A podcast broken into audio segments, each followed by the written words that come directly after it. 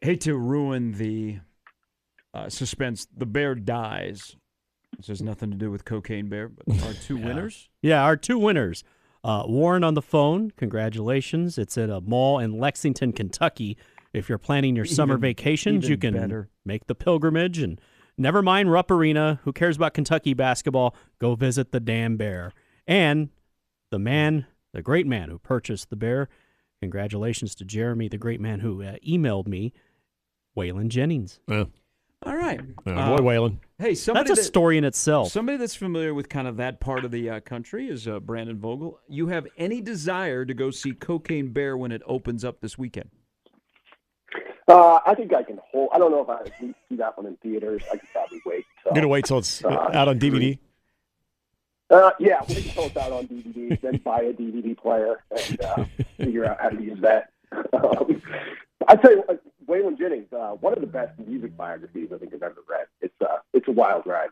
So, Uh, he, recommendation there. um, he he has a wild life. I mean, if you think about like the '70s and '80s music, it seemed like every song that he put out was like a hit.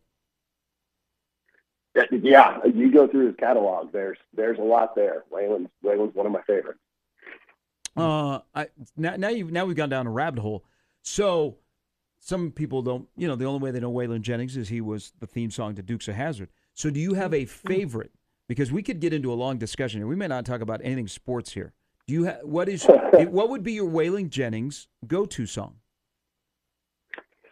Oh man, that looks tough. I really love the album Old Waylon, um, and so there was there's that album, and that was probably the thing I liked about Waylon Jennings the most is he just put out a string of albums in Yep. the seventies in an era where country was pretty singles driven. Still, um, I, I, his my all time favorite of his might be um, Honky Tonk Heroes or his cover of the Bob Wills classic "Faded Love." It's uh, it's tough to top the original there, but that one that one goes. Yeah, you are right. So that old Waylon was late seventies, and I know, and the only reason I know a lot about him is he was my one of my dad's favorite artists. Is that's the Luckenbach, Texas. Yes. That is off Luckenbach, of that. Texas. But it was like every every year or every other year he was putting out an album, Yeah. like in the late seventies. Fantastic. See, Shine is a great song. Shine's one of my favorites. He, he had expensive habits, so he, That- that's a that's a that's an interesting way to uh, put it. All right, Brandon Vogel from uh, Hail Varsity the magazine, hailvarsity.com, joining us. So as Nebraska gets their first commit of 24, and it has a chance to be one of those uh, epic classes if Dylan Raiola says yes. And I'm looking as we put to bed the 23 class and their approach to recruiting. What do you think from from here on out, either a, a Dylan Raiola in a class or not? What do you think will be the ceiling for a Matt Rhule recruiting class at Nebraska? Um, really good question. Uh, I I want to think it can it can be a little bit higher, though.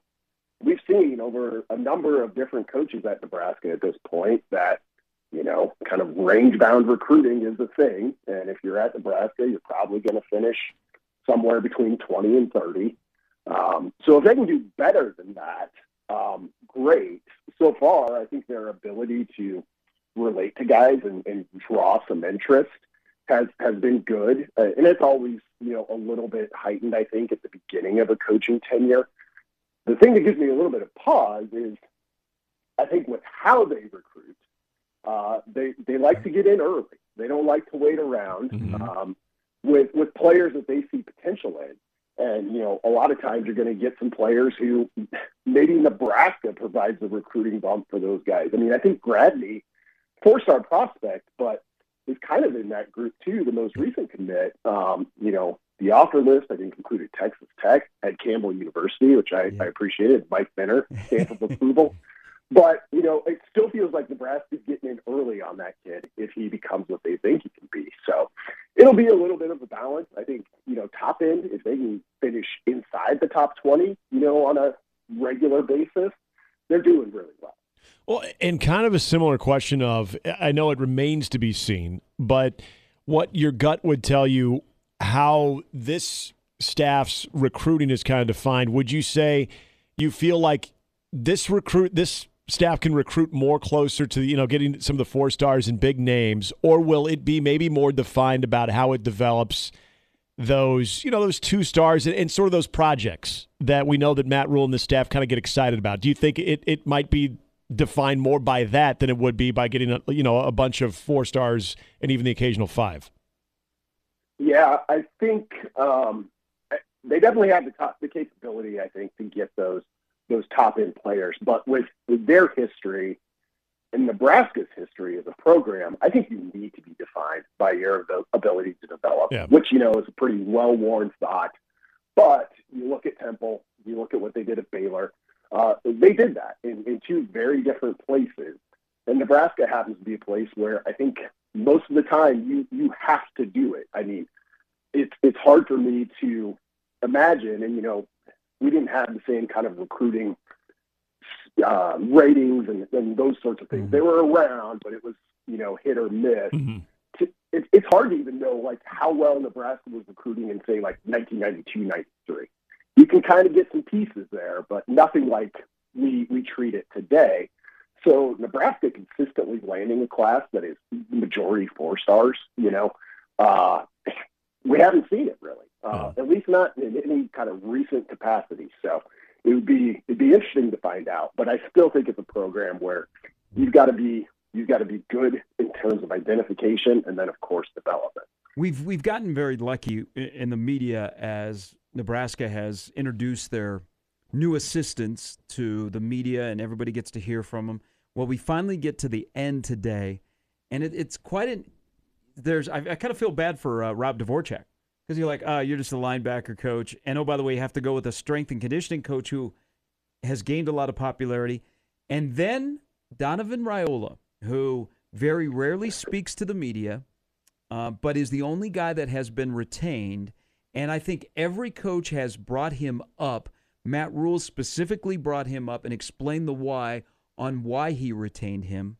What do you think will be the general line of questions that Coach Raiola will be asked today? Uh, yeah, I, it's gonna be it's gonna be really interesting with him because it, it has been a while since we we've heard from him, even though he's he was retained. Probably starts, you know, fairly easy with you know describe the connection here that you found with this new staff and wanting to stay here, and then I think pretty quickly we'll move into some impressions of last year, how that went, and that'll be the interesting part to see how much detail uh, we're willing to go in there. I'm guessing not a lot, um, but I think that'll be kind of it. So he, he's going to be an interesting one because he is the guy who bridges these these two eras at this point. And you know, it, it's not hard to look at Nebraska's O line, and if you if you really peer into it, you can see a little bit of progress from from where they've been, but it was nothing where you said, "Hey, this is top half of the Big Ten," uh, which I think is where you got to be to to be pretty competitive on the offensive line. On that offensive line, how many spots do you think are spoken for before they ever get out of spring football? Ooh, I'm going to guess maybe just one or two at best. And even that, it might be still totally open, I think, going into the off season. I think they've got enough time for that. And there's enough uncertainty there. I mean, there's some guys we know that are coming back that played a good amount of football, but again, you know, the past three, four seasons haven't been up to what what anybody I think would say they need to be. So uh, you, you go into I mean, getting getting Uele back is is is a big deal. I think. Um, It'll it, be interesting to see how he comes back off the year off. It, and then is the only Ben, is, ben Scott's going to. Yeah. Be, oh yeah, go ahead. No, I was going to say that, I'm, and I'm sorry to cut you off because you're you're going where I'm going. Is Ben Scott really the only one that we can all kind of say, yep, that's a guaranteed starter. He's the man in the middle when they kick off against Minnesota in August? I mean, I, that's kind of uh, where I'm starting from. Uh, you look, it's, it's the spot they've got to fill. You bring in an experienced guy who, who played a good amount of football in a Power Five conference. Um, it, it's honestly one of the first ones I go to, along with with Nouri, of like those are the two that I kind of feel the best about. Um, maybe strangely enough, maybe not strangely enough. Uh, maybe that's the consensus view. But Bill Connelly put out a really interesting story this week on transfers and, and talking about O line transfers and how those have been one of the most fruitful fruitful positions for transfers. Those guys come in and almost from whatever level they come from, they've performed, or at least they did in 2022. Sample size is still small. Well, and uh, I'm I want to get back to another guy that you know Sharpie had mentioned is going to be speaking today. That we, you know, oh yeah, hey, by the way, you know, you got Donovan Raiola, you got the strength conditioning coach, and Rob Dvorak, who's handling the linebackers. When we think about this uh, defensive transformation and how important some of those guys with experience are going to be, again, Dvorak and what he kind of has in front of him what do you, what do you kind of feel like is going to be sort of again maybe similar question the line of questioning but maybe the the key things that he has to hit on today with that group that is going to be a big uh, piece of this transformation. Yeah, it's an interesting group. I think it's an important group. Mm-hmm. You, you look at the role those linebackers are going to be asked to play in kind of you know the base scheme as as we know it at this point. They're going to be asked to do a lot. And and the advantage he has there is you've got two guys that are I would consider pretty much rocks in in Reimer and Henrich. Right. Um, so that's good. You're going to be better in there in the middle at least, and, and we'll see how it pencils out from there. Uh, edge rusher, I don't know if that's going to fall under him, if that's going to go under the D line coach, um, but obviously a lot to replace on on that front. So it's it's been it's been interesting. You know, Gary said he kind of felt a little bit bad for him, and I, I do too. Uh, though maybe maybe he likes it. You know, he's been the one, the coach I think that gets brought up the least. Yeah, yeah. One of the last Yeah. last ads, and as, as Gary was saying, now you go with well, you haven't talked to Dylan Raiola for months and months and months, and he bridges these areas, and then strength coach is always a little bit rare. So Yeah. hopefully, uh, hopefully he gets he gets the, the full amount. Yeah, and it, so and then also as, as you guys were just mentioning on your question from Nick, I mean that is a position that you go okay. There's well, Reimer for sure. Yeah. I mean Nick Henrich is going to be out for the spring. You are a little bit depleted there, and you're wondering what do we got for backups. I mean he's almost a guy that we talk about Garrett McGuire trying to figure out his room. Man, try figuring out a good four to five linebackers that Nebraska is going to have. Yeah. That that maybe some guys aren't even on campus yet. Might not be uh, a, a guy or two might you know technically still be listed in the secondary. I don't think that's out of the question um, when you you look at how they're probably going to play. I mean, in, in kind of that three three five alignment, you almost treat the front six, I guess, in this case, uh, that they're they're close to one unit. They kind of need to behave as, as one unit because that's kind of what you're asking going with that alignment, and it provides some advantages, but you've got to be you've got to be on the same page there, and it, it'll help Nebraska having two really experienced guys at linebacker, but beyond that, uh, you're going to need somebody. Well, you're going to need more than somebody, but at least one to, to step up and, and be really good right away. Uh, we were mentioning about Dylan Raiola yesterday too that uh, possibly Georgia's been maybe falling off a little bit. Or are you kind of are you kind of buying that? Do you feel like maybe it, it is we're narrowing this thing to Nebraska and USC? Yeah, it, it, it does feel that way. I mean, the, the OC change at Georgia maybe is a, a little bit of a factor there, but at the at the way that Georgia is going, I mean, they have ascended to Alabama's category in, in I think in most people's opinion, but certainly mine, to the point where it, like the allure of Georgia is, is probably not necessarily who is your OC, who is your position coach, Right. as much as it is at some places. So I think I, I have a hard time saying what you know. Yeah, it's a two horse race at this point, but it does feel like the Bulldogs have maybe dropped behind the uh, the lead two. What a bizarro world. Who would have thought a year later we'd be talking about this? That, that Nebraska would maybe be above Georgia in pursuit of the number one player in the class of 2024. I mean, that, that's that's a, that's a that's a hell of a comeback for Matt Rhule and, and primarily Matt Rhule to get into that position. It, it really is. I mean, even just being in in the conversation again for the number one player in the class, even with a Husker tie, um, is you know something we we don't see a, a, a whole lot of and then you know you're going to have to go up against the the real heavyweights of the sport at the moment uh, for a player of that caliber. And for Nebraska to kind of even be in the fight is is impressive. Hey, we'll get you out here on this. One quick question because uh, Big Ten athletic directors and other leaders had their meetings in Chicago. They wrapped up yesterday. They still, and maybe they're just saying this publicly, but I know they're working on different models behind the scenes about what the schedule will look for 2024. When do you think we'll see a schedule? And if there is a hangup, what do you think it is? Phew. Um, I, I, SEC does, does a, I think does a smart thing in kind of putting out its schedule. I think during the fall is when they typically do it. I'm guessing the Big Ten would not like to wait that long, so maybe summer um, would be a good time to do it to get some eyes on it as, as well. I mean, I think the biggest hangup is just geography. You know, I'm all intrigued in a kind of like pods or three permanent rivals situation, but you still got the issue of somebody's going to have to go to California more than everybody else. And Mhm. you look at Nebraska on a map, and you, you have to wonder if, if the Huskers are in those, those conversations. And I don't know at this point, but that to me is probably the biggest hurdle. Is just somebody's going to have to go out there, you know, on basically almost an annual basis. It's not Yeah. every two years, and that's that's you know a big ask. Don't you also think TV is involved?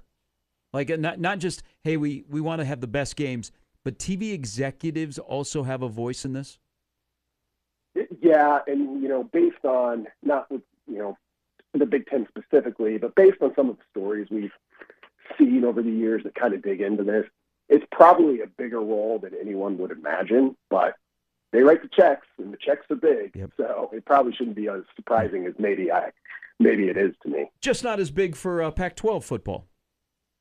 No, no, uh, but I guess uh, probably probably saw that one coming. You know, it's kind of a fascinating game of chicken between Pac-12 and the Big 12 with that with that contract. Uh, how that all unfolded, but Yeah. so it goes. Uh, Brandon, as always, we appreciate it. Have a great week. I, I enjoyed the conversation.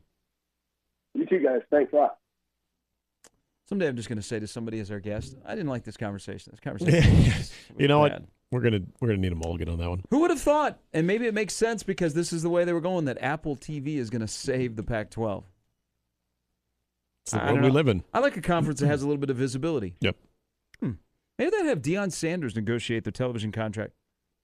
You think Deion, on his own, could negotiate at least open a door for the Pac-12? At least, He oh, could oh yeah. save the Pac-12. At least open a door. It's going to be on life. I think he could do more. I, I don't know who is all a part of his um, Coach Prime series, uh, which will be now two years uh, running strong. his non-football playing son. I just think that uh, you know he's got uh, he's got a little bit of that that cachet, a little bit of that credibility. I think he could do more than just uh, open a door for George Kliavkoff in the in the Pac-12. Uh, I mean, they, they have no leverage against ESPN. Do you think ESPN's scared of Apple? No. Again, visibility is everything. Yeah. There, there's two conferences that are running college football, and they're going to have visibility. Yeah. The SEC could have three straight games a day, uh, a Saturday on ABC. They're going to be everywhere, Mhm. and the Big Ten has spread themselves out, so there is visibility of Big Ten football on on at least three major networks Yeah. on Saturday. Visibility is everything. The Pac-12 is not going to be visible unless you want to be a streamer. I mean, Right. what is what is the future audience age going to look like for Pac-12 football? And there may not be Pac-12 football down the road. Right. They may merge, they may fall apart. But think about what the average age is going to be if if your only outlet is Apple TV. Yeah. It'll be. I mean, you're probably looking at a below 45, you know, 44 year old crowd. Not a ton of hardcore football watchers Right. either. All right, great show, everybody. Uh, from Bronson Royal to Scott Shanley to Brandon Vogel. All Happy of the- birthday, Pebbles. people are like, how is she only sixty? Well, because she I'm was sure she's born- she aged was- well. She was born on the show. Yeah. Yeah. I, Like, I wish we got to chronicle her life as she grew up. like the too. Flintstone characters aren't like a dog. It's not like times seven, so she's not No. 420 years old. Exactly. Yeah. Yeah. All right. Uh, we'll have one more opportunity for you tomorrow to win uh, tickets to go uh, Cocaine Bear, our watch party uh, tomorrow night. But all the uh, replay segments, good discussion to open the show about our thoughts on what happened last night at the Chai between Creighton and Marquette. That's up uh, at 1620 The Zone on the Sharp and Hanley page. Uh, for Jimmy, for Nick, I'm Gary. The crossover with uh, a very, very disappointed Billy Blue Jay, Connor Happer. Crushed. He's uh, coming up next. We'll talk to you tomorrow at 6.